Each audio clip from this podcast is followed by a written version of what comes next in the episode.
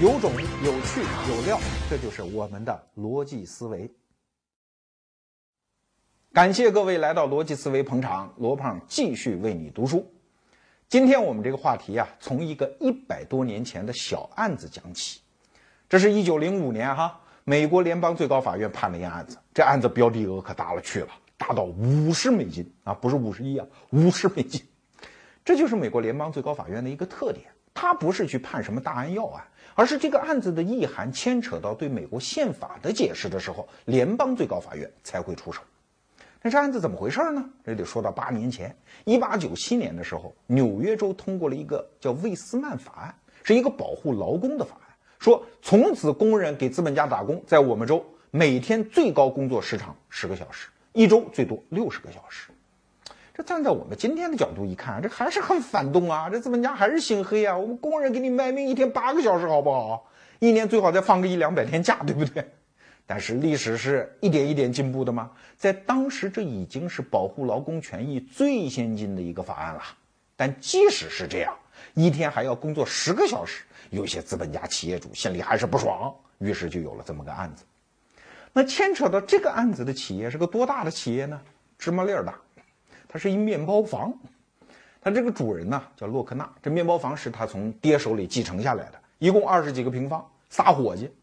你想这面包房啊，他早饭也卖，晚饭也卖，起早贪黑，前面还有准备，后面还有洗洗涮涮，所以尤其你想四个人的企业嘛，有时候上下班时间就不是那么太严格，所以后来这法案出来，他就老犯错，先是逮着了罚二十美金，过不久又逮着了啊，说不按这个时间上限，罚五十美金。这回这洛克纳就不干了，哎呀，那就闹啊，要学中国的秋菊啊，打官司啊，要要个说法啊，就搜集证据，不断的上诉，一直到一九零五年的时候，最后联邦最高法院终审判决，你猜什么个结果？洛克纳赢了，不仅罚了七十美金退给他。而且，因为美国是判例法、普通法传统嘛，哎，有了这么个判例，就意味着以后你再要想给工人劳动时间设上限，就没那么容易了。也就是说，工人阶级好不容易争取到手的这点权利，哎，又被资本家一手遮天啊，罪恶滔天的给收回去了。这个案子其实在当时啊，就有很大的争议。你看这个表决结果啊，就是联邦最高法院不是九个法官吗？最后虽然得出洛克纳赢的这个判决结果，但是表决的时候那是五比四啊。往往出现这种表决结果的时候，就说明在社会的精英阶层里，关于这件事的是非对错也是处于一个尖锐的对立和明显的分裂之中，达成的这个结果也是处于一个脆弱的平衡。对底层老百姓讲呢，也是这样。那讲个有趣的例子。大家还记得吧？我刚才讲纽约州通过那个法案的名字叫魏斯曼法案。可是要知道，给洛克纳打官司的这个律师也叫魏斯曼。那这两个魏斯曼啥关系啊？我告诉你啊，同一个人。这个人前半辈子呢是面包师傅工会的一个秘书啊，同时也是个律师他就站在工人阶级立场上，向资本家要权益，所以推动魏斯曼法案的立法。可是后来他创业了啊，他觉得我是企业主了。那这个时候，大家中国人知道吗？屁股决定脑袋啊！他坐到了资本家的位子上，他就不这么想了。他觉得，哎呀，这原来通过这法案，这什么玩意儿嘛？我们资本家和工人达成的协议，这是我们之间的事，关你国家什么事？你立什么法呀？捣乱嘛！所以他就借助这个机会，又去帮洛克纳打赢了这场官司，推翻了自己原来推动立法的这个法案。哎，所以你看，这在民间当中，他也是尖锐对立的。但是这个时段。是一个美国历史上的一个很短的时段啊，洛克纳其实赚大发了，你知道吗？他居然被美国的后来的历史学者命名为用他的名字命名了一个时代，叫洛克纳时代，那叫洛克纳主义啊，就是从一九零五年一直到罗斯福执政期间这一段时间叫洛克纳时代，也就意味着契约、劳动、资本家、自由市场经济那是自由的，国家是不能管的。但是后来我们知道了。现在八小时每天的工作制已经是一个全世界人民接受的一个标准了。洛克纳主义和洛克纳时代是一个被扫进历史垃圾堆的一个错误的东西啊！说到这儿，我就得说今天咱们节目的主题了。在西方的政治传统当中啊，一直有这么一派思想啊，或者说有这么一派势力，他们老是干一些在我们今天看来完全是错误的事儿。什么洛克纳主义？那这不就代表血腥的资本家的利益吗？残酷的剥削工人阶级吗？所以历史的进程在很多中国人看来，哎，就是这种右派势力不断的碰南墙，不断的变得头破血流的一个过程。但是奇怪的是。这种右派思想啊，替少数资本家摇旗呐喊、无耻的吹捧他们的思想，在西方的政治传统当中不断的露头，不断的借各种议题借尸还魂。比如说撒切尔夫人啊，她和里根那个关系很好，而且他们俩的政治思想、执政的理念好像很一致啊。他俩那个时代，那就是右派很猖狂的时代啊。撒切尔夫人上台之后，那镇压工人罢工，那是毫不留情。煤矿工人罢工，派军队去，派警察去，对吗？所以，二零一二年撒切尔夫人死的时候，不是很多英国的那个底层老百姓啊，打出那旗帜啊，这个 bitch 终于死了。bitch 啥意思？母狗、婊子啊，说这终于死了啊，欢欣鼓舞。很多中国人就看不下去，死者为大嘛，你说死了死了，这么骂人家啊？我们不说这个评价，这个骂对不对啊？就说撒切尔夫人虽然。好像在西方政治界声名卓著啊，呃，政绩很好，但是一帮左派、一帮普通老百姓、草根阶层对他的执政期间的很多做法是非常不满意的。在他死了之后，还要在尸体上搞两脚的。即使在今天，我们都知道，奥巴马现在在美国试图去推行一个左派的法案，就是呃呃医疗保险法案啊，让更多的穷人享受由纳税人来支付的这个医疗保险。那有的右派议员就在那说呀，啊，这话我们中国人听起来真是骇人听闻啊！如果有人敢在中国的微博上发这样的言论，那是要被唾沫骂死的呀，啊，唾沫淹死的呀。有一派议员怎么说？说干嘛要给穷人这些啊？那帮穷人又懒又坏啊，又不工作又不锻炼，长得老胖。那长得胖再不工作再不锻炼，那不得病是个鬼。这种情况下得了病，为什么需要我掏钱去帮他治嘞？不通过。哎，你看，这就是右派的观点，在我们今天这种伦理立场上来看，这好像不正确吧？这好像有点太血腥了吧？啊，甚至有些这个公知讲，这简直就是纳粹言论嘛。没错，在西方的政治历史的长河当中，一直有这样的一种右派思想。如果你说仅仅是出于一个道德上的批判理由啊，说你这个太坏了，如果我们仅仅解释为这是坏人嚣张，那我们看这个事情。就太浅了，为啥呢？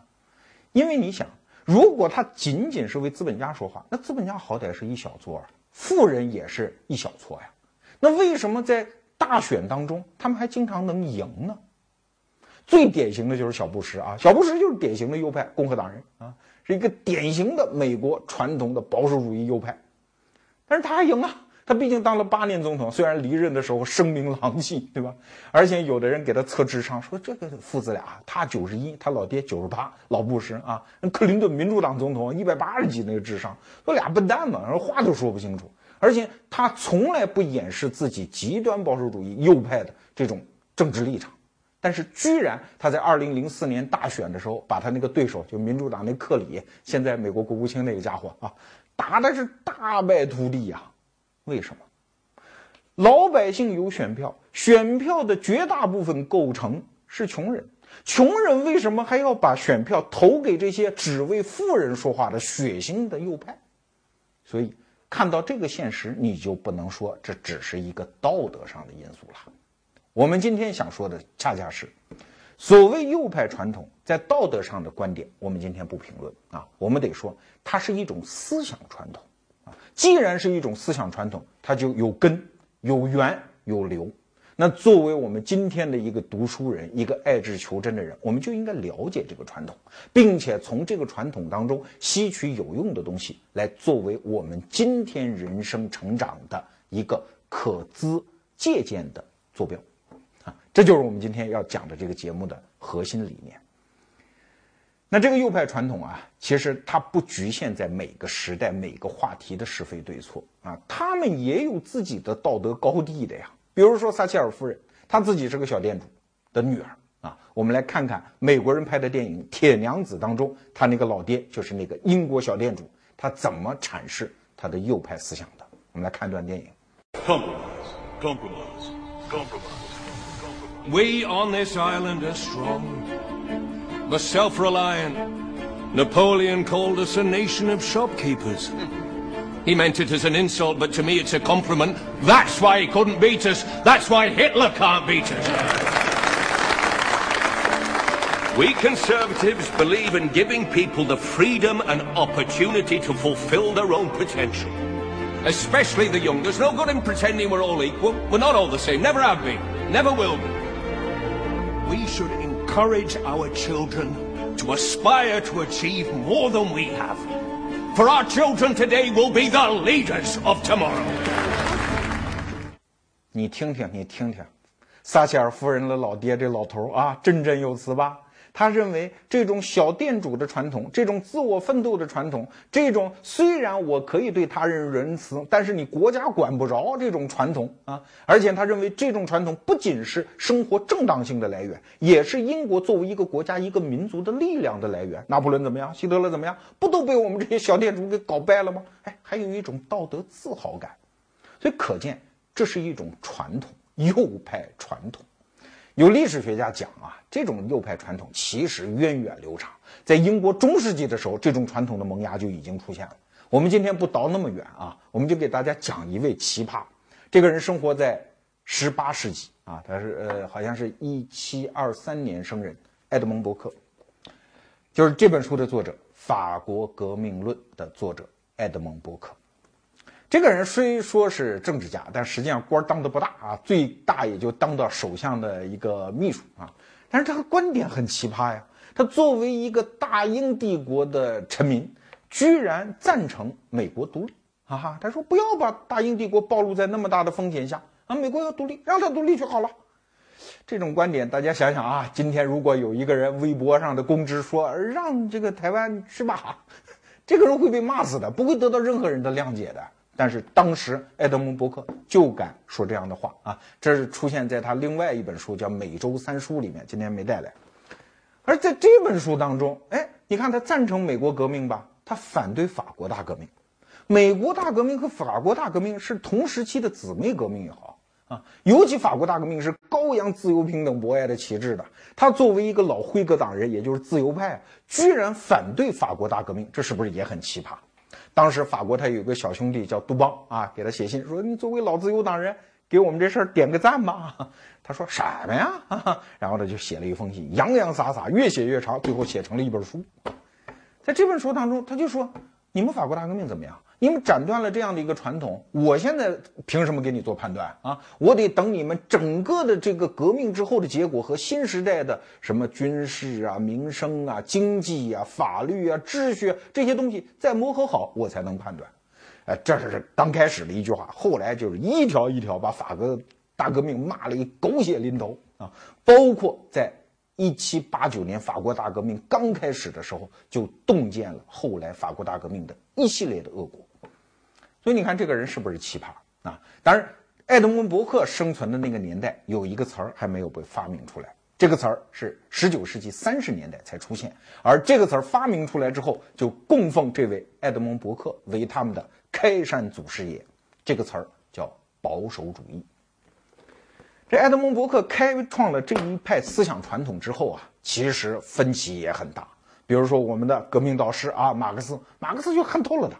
马克思说：“你真是个流氓嘛！啊，你骂法国大革命，你肯定是拿了英国国王的贿赂，你才站出来骂。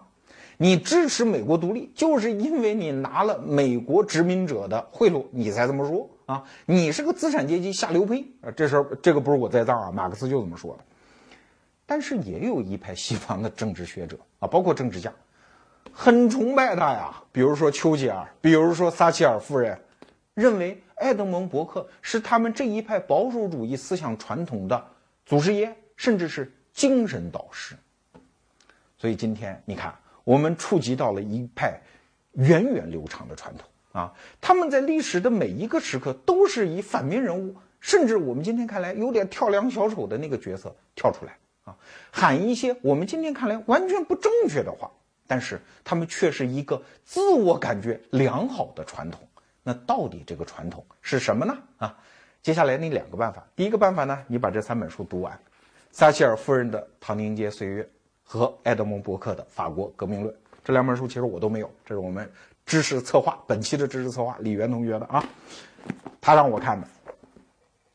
如果不愿意读这么厚的书，那就接着看罗胖下面怎么说。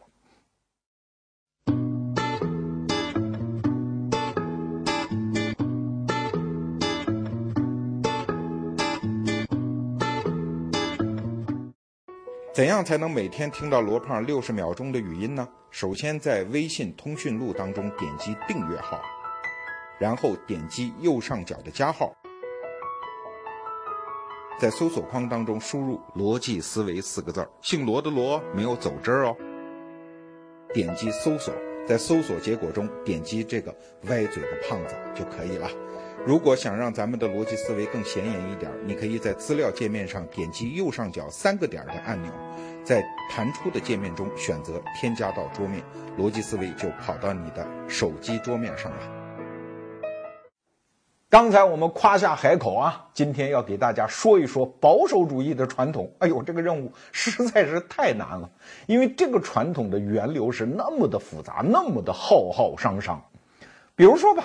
其实保守主义者自己就打成一团，每个人在这个传统当中的定位，其实自己也未必认。比如说我们刚才讲的埃德蒙·伯克啊，他其实是辉格党人，而现在的英国保守党呢，是当年的辉格党的死对头托利党演变出来的啊。所以你说埃德蒙·伯克他到底是不是保守主义者啊？这个也说不清楚，因为他活着那个时候还没有这个词儿。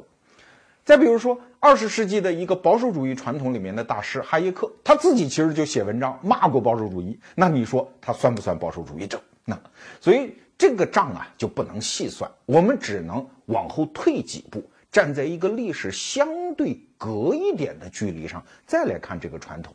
所以啊，做这期节目啊，我们也实在是努着劲儿哈。我跟这期的知识策划李渊同学，我们开了好几次会来解决这个问题，说怎么能用最短的时间把它说清楚。最后，我们决定跟大家聊这个传统当中的三个特征。第一个特征呢，就是保守主义的知识论，就是他们怎么看待这个世界的知识。关于知识啊，其实一直有两个传统，一个传统叫建构论，一个传统叫扩展论。啥叫建构论呢？就是人牛逼啊！啊，我们是有能力用理性的光芒照亮这个世界的，所以我们有可能去设计一个天堂啊。面对北京城，你说啊，这边海淀区啊，学校，朝阳区工厂，然后设计啊啊，一张白纸可以画最美最美的图画，这叫建构论。还有一种呢，叫扩展论，说人呐其实很卑微，每一个人知道的东西，人的理性光芒能够照亮的地方只有那么一丁点儿啊。所以，对人的理性的前途和能力，其实特别悲观。但是，又有一条扩展论也不悲观。他认为，这些一个一个人的细碎的知识，如果让它自发生长，一点一点拼接，哎，没准也会长出一个很繁盛的东西。所以，如果简单的讲，建构论就是我想建造一个天堂，而扩展论是我们可以等待一棵大树的生长。所以，这是关于人类知识两种不同前景以及不同禀赋的两种完全不同的认知。保守主义者当然就是站在后者了，他觉得人别牛啊，我们对于这个世界的理解其实是很小很小的一点。你比如说撒切尔，他的执政方略当中其实遇到的一个天大的问题，当时就是欧洲统一的局势。有一个方面，他就非常积极的赞成。比如说欧洲共同市场的建立啊，这个推动，因为英国人的经验嘛，小业主的经验嘛，啊，搞共同市场这个是对的。但是如果一旦谈到我们搞个欧元好不好啊，撒切尔夫人就摇手，这这不行啊。所以后来他下台，其实也有这个原因，因为他坚定的反抗这样的一个用人类理性设计出来的、跟传统完全脱节的一个天堂一般的途径。他有一次在下院做讲演的时候就讲说：“我的政府只相信英镑啊，因为英镑是人类历史一点一点的经验知识。”堆出来的这么一个东西，而那个欧元呢，是人设计出来的东西。他好像很聪明，但我怎么知道嘞？你看，这就是一个典型的保守主义态度。埃德蒙·伯克当年就是这样。他为什么每周三书啊？法国革命论，法国革命论这本书里面，他批判法国大革命呢？他说：“你们这帮第三等级啊，拿着几本知识分子的书，天天要闹革命，可是你们有什么行政经验啊？你们的知识系统对这个国家怎么对接？你们自己搞清楚了吗？那个路易十六看着也不是很坏嘛，你们杀了他干什么呢？要想学宪政，你看我们英国人怎么玩的？我们从来不搞什么宣言呀，什么宪法，到现在英国也没个宪法，是吧？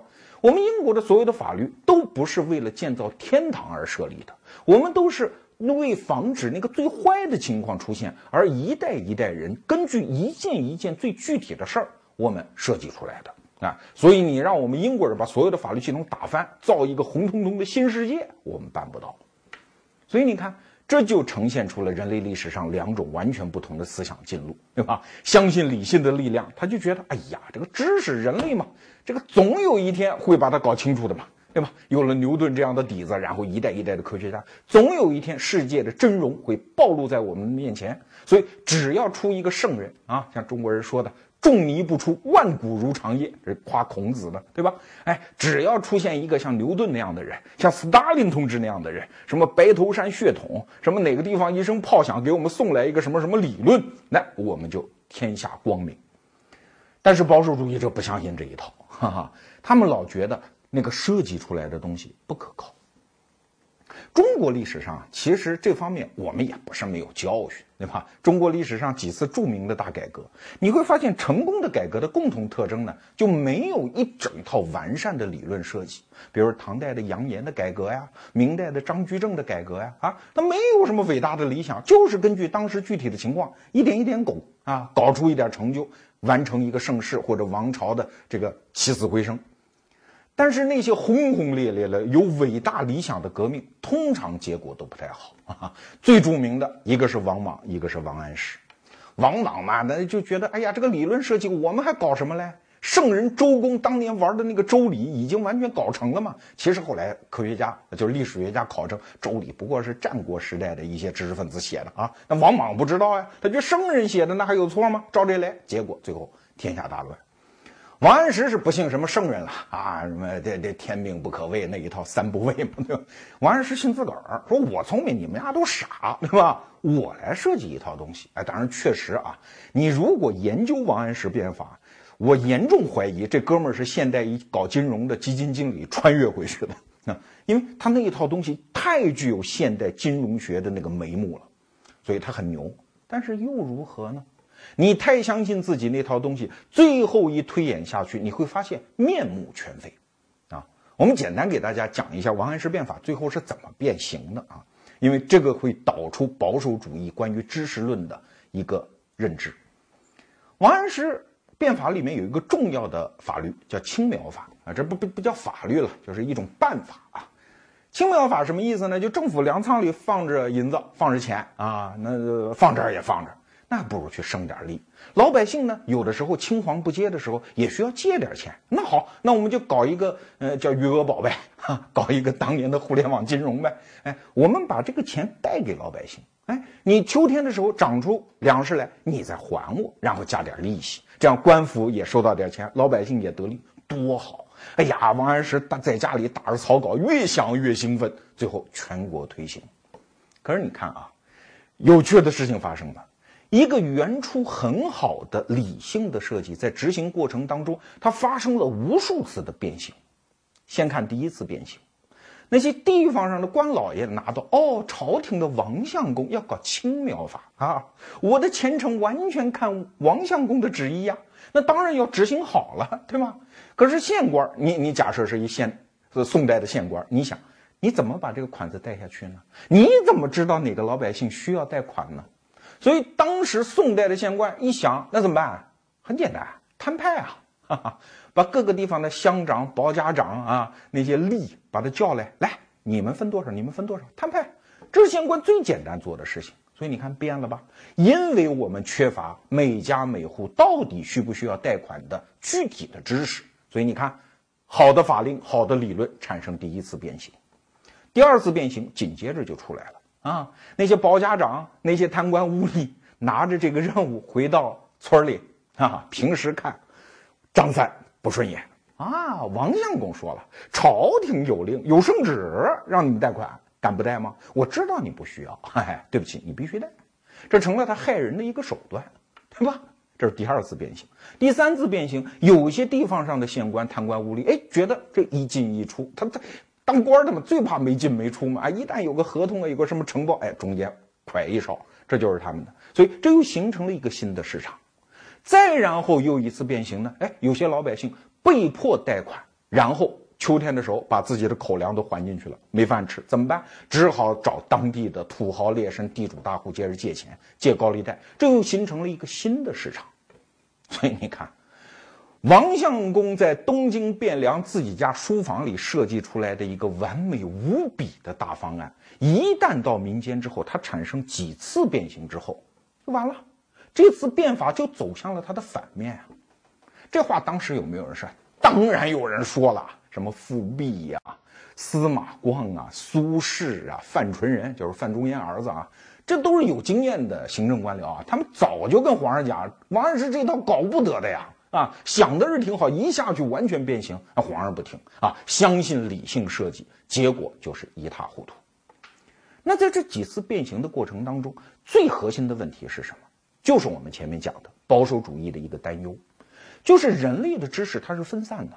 你不要指望有一个天纵圣明的圣人突然出世，了解所有的情况，然后把天下治理的井井有条，这个事情是不可能的呀。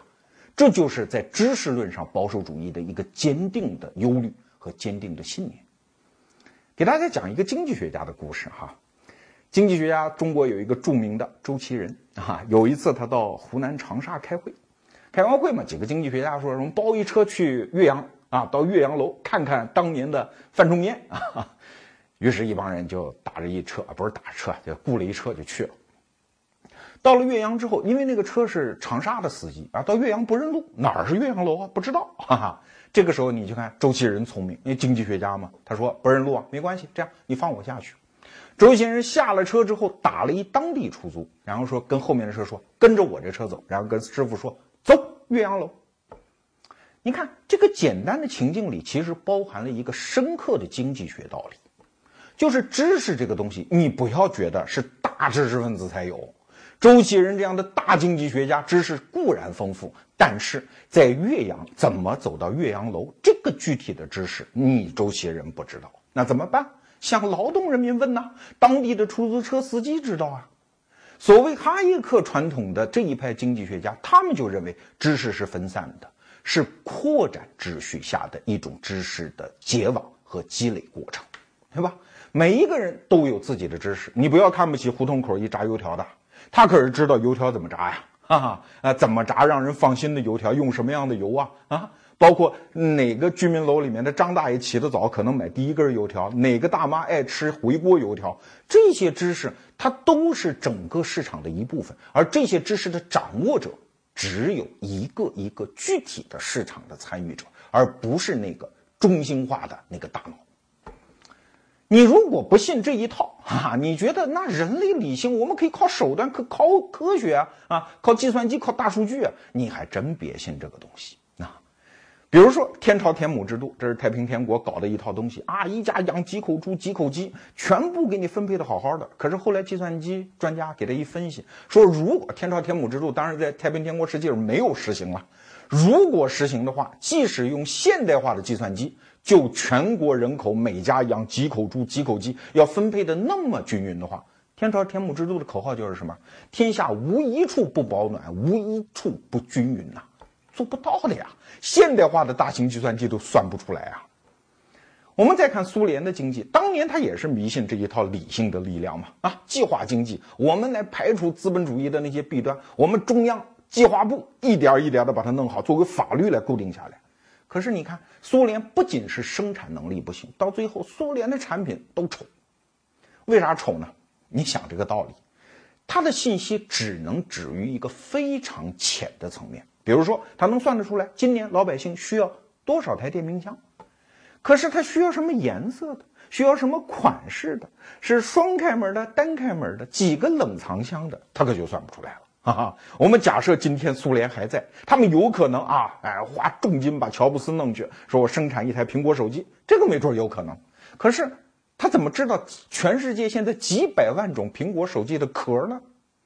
这些知识、这些偏好是属于每一个消费者一时一地的决策决定的信息，这个是用中央计算机是算不出来的呀。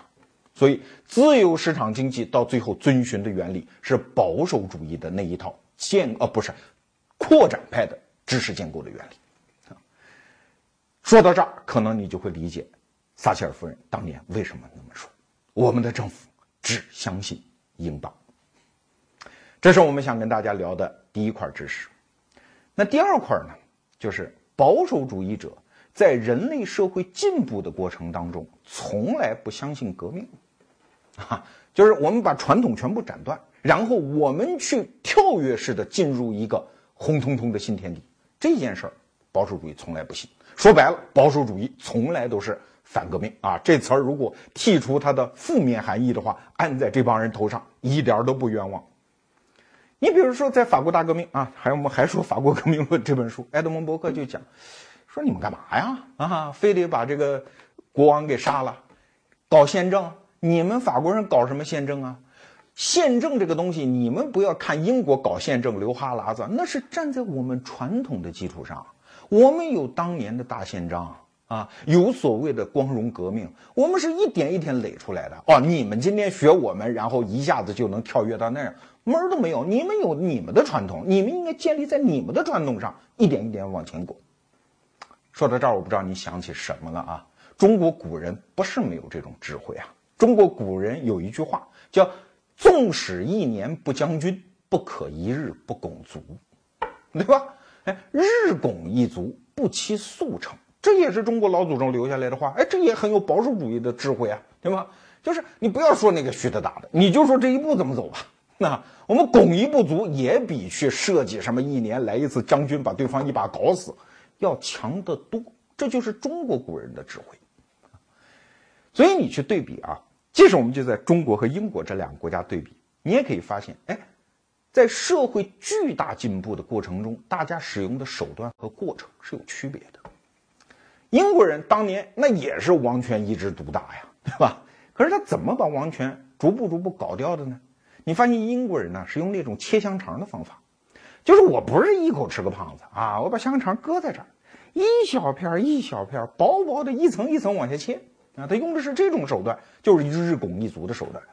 比如说当年啊，呃，十七世纪后期光荣革命，对吧？詹姆斯二世跑掉了。那议会一商量，怎么着？咱没国王了，没国王那叫传统断绝，不行的，咱还得请一国王来。一看，原来那个詹姆斯二世有俩，一个女儿，一女婿在荷兰当执政嘛。说你来吧，你来吧，哎，到英国来当国王啊！这这一对夫妻高兴的，鼻涕泡都冒出来了，还去英国。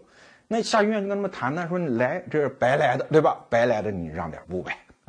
哎，什么给老百姓点权利呀？啊，哎，保护点私有产权等等，就把王权又限制住一点。是吧？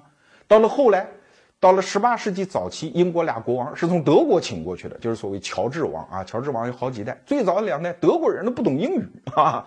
到下议院，他去是尊重王权，可你来了你听不懂啊，怎么办？后来乔治也不去了啊，把个国王的权杖搁在桌上，说你们就跟他说吧。哎，你看这又拱来拱去，把国王的权力又弄来一点。那到了十九世纪的时候，维多利亚女王在位的时候啊，那老太太在位时间可长了去了哈。可是中间呢，因为她丈夫死了，哎呀，她特别悲伤啊。然后作为一个女人，爱丈夫的女人，就沉浸在那种悲伤的情绪当中。哎呀，这个英国的那帮贵族，哎呀，不要哭了，不要伤心，一边安慰她，一边偷偷摸摸的把她女王的权利一点一点就篡夺到了啊。所以你看。即使是在二十世纪，英国国王的权力从早年的啊一次世界大战时候那个国王，一直到现在的伊丽莎白女王，其实权力也不一样啊。当年的国王经常还闹闹别扭啊，说这个法案我不签字，还有等等。你现在看现在那老太太啊，天天慈祥，这个慈眉善目的啊，给大家当个吉祥物，就供在那就完了。基本上权力早就被剥夺干净了。但是你看这个过程非常之漫长啊，英国人就会这一套啊。其实英国人在所有领域基本上都是这一套。你比如说，呃，我们都知道有个启蒙时代啊，法国启蒙时代群星璀璨，一大堆大知识分子都是强调社会的巨大变革和进步。可是你在英国传统当中，你看到，哎，他也有启蒙大师，可是你别搞错了啊，英国的启蒙大师基本上都是苏格兰传统里的人啊，比如说这个休谟呀，还有什么亚当斯密啊，都是苏格兰。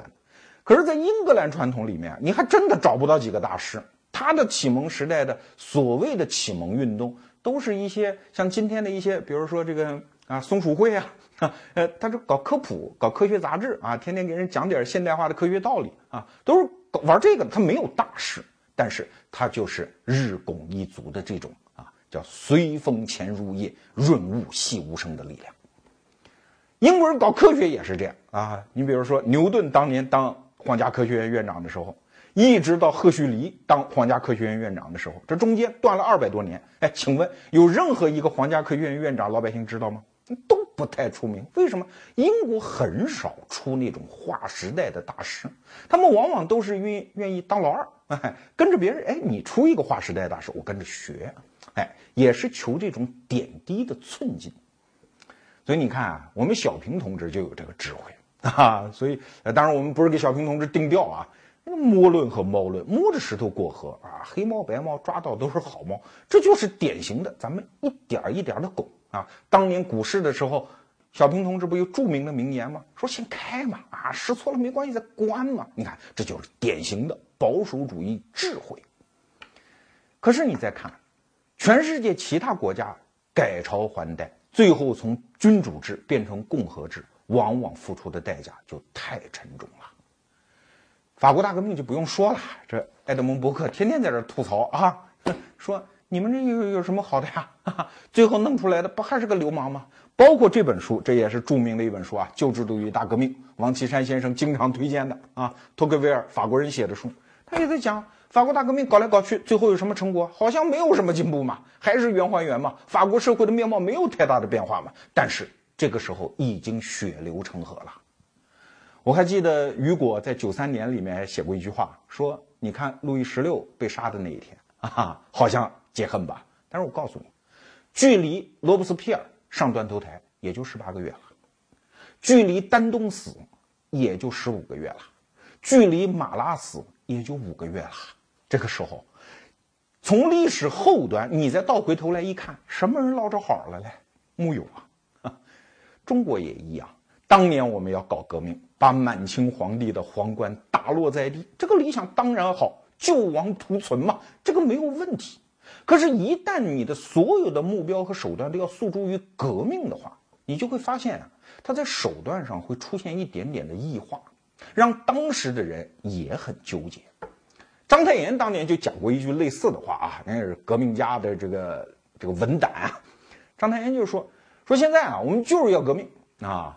你满清啊，你给善治我们都不要，啊，我们就是要革命，反正就不要你们，啊，就这个话呢，就有点像这个将近几十年之后啊出现的一句话，叫宁要社会主义草，哎，不要你们爱新觉罗家的苗，就有点这个意思。我们就说他是怎么去叫异化的，首先是手段上的异化啊。比如说，一九零五年的时候，清廷派五大臣出洋考察政治，那是个改革呀，好不好？就革命党说，那哪成？你哪能改革？你一改革，你不就延寿了吗？你不就还苟延残喘了吗？你不还就变好了吗？你变好，我怎么革命呢？哎，所以那个革命党人五月啊，弄炸弹给他炸了，在前门火车站给他炸了，有人受伤，哎，这个事情就延迟了。那我们隔了一百多年看，你这革命党干的对不对了？啊，这就已经发生一个伦理上的纠结。更深刻的伦理上的纠结是发生在我老家安徽啊，那时候安徽省会在安庆，安徽当时一九零六年的时候，安徽的巡抚叫恩铭，这个人说实话啊，那不是混蛋，那不是代表满清腐朽王朝的，那个家伙是一个非常开明的官员，那上任之后就是搞教育啊，推行各种新政啊，这个徐锡麟就是后来刺杀他那个革命党人，那是被作为新派代表。送到他面前的，哎呀，恩明一看，宝贝儿啊，这个这个革命啊，不是革命党，这新派人物啊，这要用啊，重用他啊。最后，徐锡麟把这个恩明给干掉。他们俩当时其实叫义属，这个怎么说呢？真的是有恩师和弟子之间的那个关系。所以后来徐锡麟被逮着之后，因为那时候恩明已经死了嘛，当时问案的官员就审他，徐锡麟上堂就问。说这个恩明大人现在情况怎么样？那审案的官员说：“你他妈还有脸问啊？都是你害的，那待你多不薄啊！你还这样，你好意思问吗？”哎，徐锡林说了一句话，说问他是属于我们的私人交情，杀他是属于国家正义啊，大概就讲了这么一句话。这话呢也讲得通啊，但是你不觉得这里面已经有一点这种伦理上的纠结吗？啊，已经有一点强词夺理吗？只要你去做一个跨时代的革命，往往这种难题就会留在具体的人和事里面。让当时的人面临艰难的选择，而保守主义讲的那一套呢，就慢慢来，切香肠，日拱一卒，他反而没有这些烦恼，哈哈，这就是保守主义在社会进步上的价值观。那还有一条，就是保守主义是不是怂人呢？你听我前面讲了两条，那不就怂人吗？对吧？不相信伟大的理性，不相信辉煌的革命，一点一点拱，像一只土拨鼠一样，一点一点的打洞。所以，保守主义是不是一帮弱者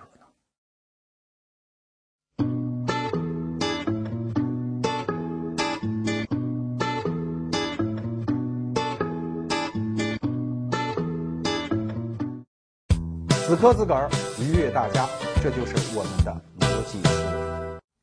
听了刚才那两段，你心里可能会说：什么革命怎么搞？左右派怎么分？关我鸟事！哎，确实，逻辑思维之所以今天选择保守主义这个话题，还恰恰不是想说中国向何处去啊这种高大上的命题，我们恰恰是想说，当代社会的每一个个人在面临最具体的选择的时候，我们能从保守主义这个源远流长的思想传统当中，可以吸取什么样的养料？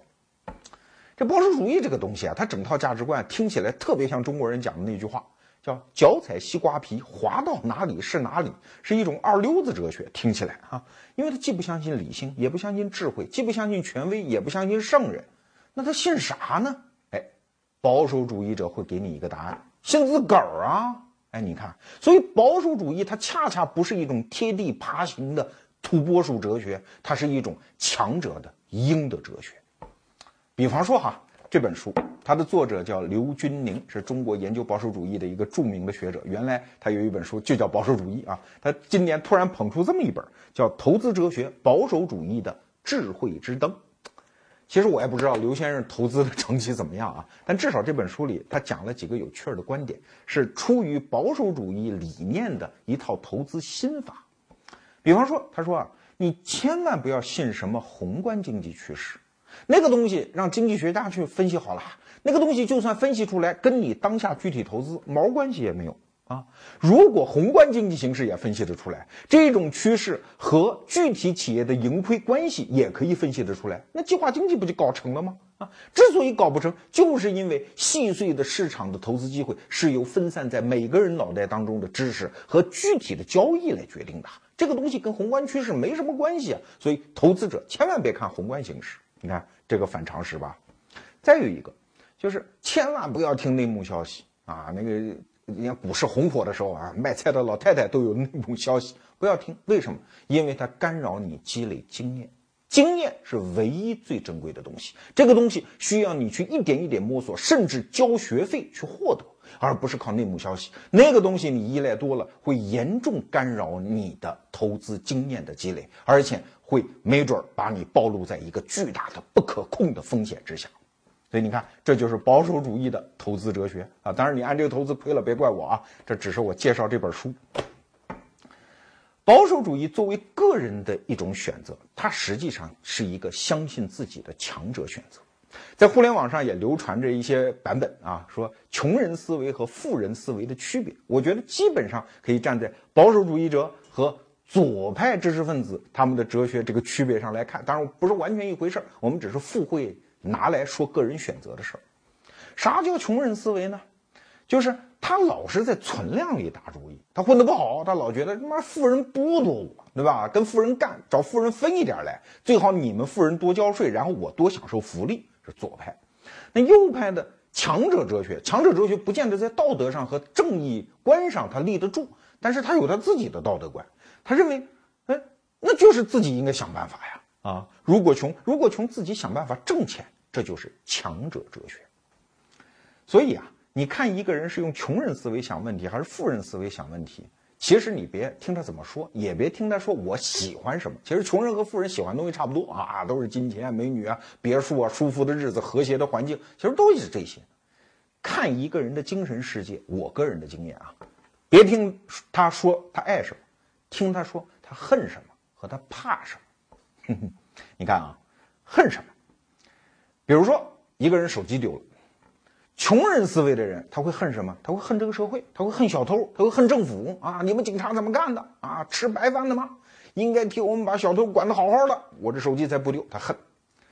那富人思维的人，他也恨，他恨什么？恨自个儿啊！刚买一手机就丢了，我怎么就那么没本事呢？我应该有本事马上再挣钱买下一部手机，然后他就去想办法挣钱了，对吧？你看，这就是区别。怕什么也一样。穷人思维的人怕什么？怕失去既有的；富人思维的人怕什么？怕自己被既有的东西绑架。我在这里很洋洋自得的，我说自己去年干的一件事儿哈，我把我北京的房，我住的房给卖了，我现在租房住。有人说，很多朋友都是说，说你疯了，北京房肯定涨的。哎，确实，我也不太相信北京的房会跌。但是我个人判断两点：第一，北京的房产作为一个巨大的投资机会啊，几年翻几倍，这个机会结束了。它可能未来会涨，但是它已经不是最好的投资机会了。这是我的一个判断。但是其实卖房遇到的最大的阻力不是这个啊，而是周边的亲戚朋友，包括父母，他们都在担心：你把自己的房卖了，你租房住，那你不就没根儿了吗？你就没有安全感了？我最怕的东西就是这个。你想，如果我有房，国家出来一个什么规定，什么不动产登记啊，什么所有的规定，哎呀，我都在分析这会不会影响房产的价值啊？我现在拿计算器一算，我这个房产多少钱？如果那个政策出来之后，它会不会跌价？我天天都在惦记着我生命中财产的存量，我怎么能够容忍我的生命这么堕落下去呢？所以卖掉啊！所以我讲互联网时代的生存哲学就是，要享用，但不一定。去占有，因为占有是存量逻辑，而享用是靠自己的本事去挣来钱，然后享用它，是一个增量逻辑。所以，为了怕自己陷入一种穷人思维，我把房卖了，然后租房住。啊，呃，具体的账我就不跟你算了，我可以告诉你，卖掉房，然后拿那个钱啊，我们也不用做什么理财，就余额宝啊，你正常的租房。绰绰有余啊，还每年能多出好多钱出去旅游啊、吃饭呀、胡吃海塞，他一定是在经济上划算的一笔交易。所以你看，为什么那些人毕业了啊，父母做一首付，然后自己含辛茹苦跟女朋友两个人天天还那个房贷，要当那个房奴？其实这不是一个房价太贵，是这个市场在迫害你的问题，而是你沦入了一种穷人思维无法自拔的问题。我所以劝很多二十多岁的人呢，我说你现在买什么房啊？你管它未来涨不涨呢？你现在买房最大的悲剧是你不敢辞职，不敢创业，不敢冒任何风险，让你最黄金的人生年华陷入了一种根本就不值钱的存量思维当中，那你不就注定是穷人吗？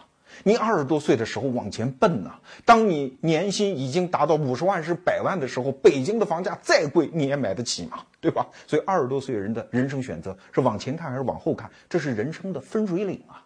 你看，这也是强者逻辑和弱者逻辑的分水岭。保守主义者可不光是一个个人的价值观选择哦，它也是国家民族在做出政治选择的时候的一个选项哦。给大家再推荐一本书哈，这期节目推荐书比较多。别想那只大象，这本书实际上是在讲人类的一个心理现象，但是他用大量的篇幅黑了当代的美国的保守主义者、共和党人，因为这本书的作者是民主党的笔杆子嘛。但是看完这本书之后，我对美国共和党人的想法反而有了一种理解之同情，甚至是尊重。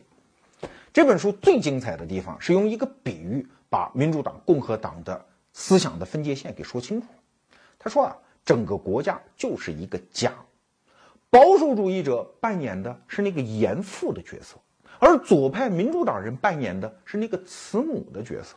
啊，你看，还是按我们刚才讲的怕与恨。严父最恨什么？恨败家子儿，恨不成器的儿子。你应该努力啊，你应该有出息啊，然后自我奋斗，自己变成富人，对吧？而慈母最恨什么？恨谁欺负我们家宝贝儿子？你看，这就是强者哲学和弱者哲学的区别。我们再看怕，严父怕什么？他怕这个家里没规矩。老大有本事奋斗，老大就应该是富人。哎，小儿子小儿子没本事，没本事受穷啊！只要饿不死你，你受穷活该。这叫规矩啊，这个不能破。而慈母就不这么想，慈母最怕的是整个家庭不和谐啊，不均匀。哎呀，老大，你挣那么多钱，你看你弟弟混得不好，给个十万八万的也不要紧嘛。你弟弟马上结婚，掏五十万，对吧？这就是慈母的想法。所以用这个比喻，你基本可以把美国政坛上现在所有的话题啊，甭管是堕胎呀、枪支管理呀、征税呀、穷人福利呀，所有这些分歧，基本上在这个框架里面都可以理解清楚。说到这儿啊，其实我们就可以理解前面我们讲的一个悬念哈，就为什么整套保守主义右派的政治哲学都是替富人说话，而富人人数少，他们的党派还老能选上嘞？因为他们是一种坚定的价值观，很多人选民就说啊，接受采访的时候，说谁对我有利啊？当然民主党人的候选人对我有利啊，他上台给我们发福利啊。但你为什么选共和党人呢？因为我信他那一套啊。所以虽然富人并不占有多数，但是你看零四年布什那场大选啊，投他们票的百分之六十几的人，他们不是都是富人，而是他们信那一套。所以你也可以理解美国当前政治的一个生态上的一个特征，就是共和党人呢，虽然显得傻傻的、笨笨的，而且土啊，而且往往都是信宗教，是那帮人啊，呃，比较保守，呃，甭管是伦理上还是行为习惯上，但是他们抱团儿，因为他们是用价值观、是用传统凝聚起来的一个集团，而民主党人呢啊，个个聪明。但是不抱团啊，有的人跑环保，有的人为同性恋呼吁等等，他们之间没有那么团结。那这也是这本书里作为一个民主党人痛心疾首的一点。说到这儿，我不知道你理解不理解我下面这个结论，就是很多右派保守主义者，他们具体的观点听起来反动、反革命啊，替富人说话，残忍无情，整个就是一美国任志强啊。但是你一旦理解他的整套的道德基础和传统的根源之后，你会发现这不是谁好人谁坏人的问题，这仅仅是个人价值观上的一个选择偏好。好了，不去管政治那一套，我们还是回头来说每一个人的最具体的选择。如果说到这儿你还说保守主义，我还是没听懂啊，那我就说一个最切近的例子，您再品品这味儿。最近文章马伊琍他们家出事儿了，文章劈腿出轨，结果马伊琍发了一条微博，很多人调笑甚至是嘲弄这条微博，但我恰恰觉得这条微博写的精彩极了。你看三句话：恋爱虽易，婚姻不易，且行且珍惜。哎，这三句话拼起来就是我们刚才讲的保守主义的整套价值观系统啊。恋爱虽易。我们相信爱情，一定相信个人奋斗可以拿到那个好东西。婚姻不易，永远别说什么大话，对人性不要寄予太高的期待。婚姻当中总是有各种问题，这些问题都得去解决。怎么解决？且行且珍惜，不要相信什么一揽子解决方案，一个什么公主和王子结婚之后从此就是幸福世界，没那个事儿。一边往前走，摸着石头过河，一点一点的去把问题解决掉。你看，世界上的聪明人，当他们的价值观一致的时候，不管他知不知道什么叫保守主义，什么叫右派，哈，他们的人生选择往往都是一样的呀。啊，节目的最后做个小广告啊，逻辑思维的第二本书上市了。你看封面，我不是最主要的，社群是最主要的。愿意给罗胖捧场的，买一本吧！现在三大网站都已经上线了，大家帮帮忙，谢谢。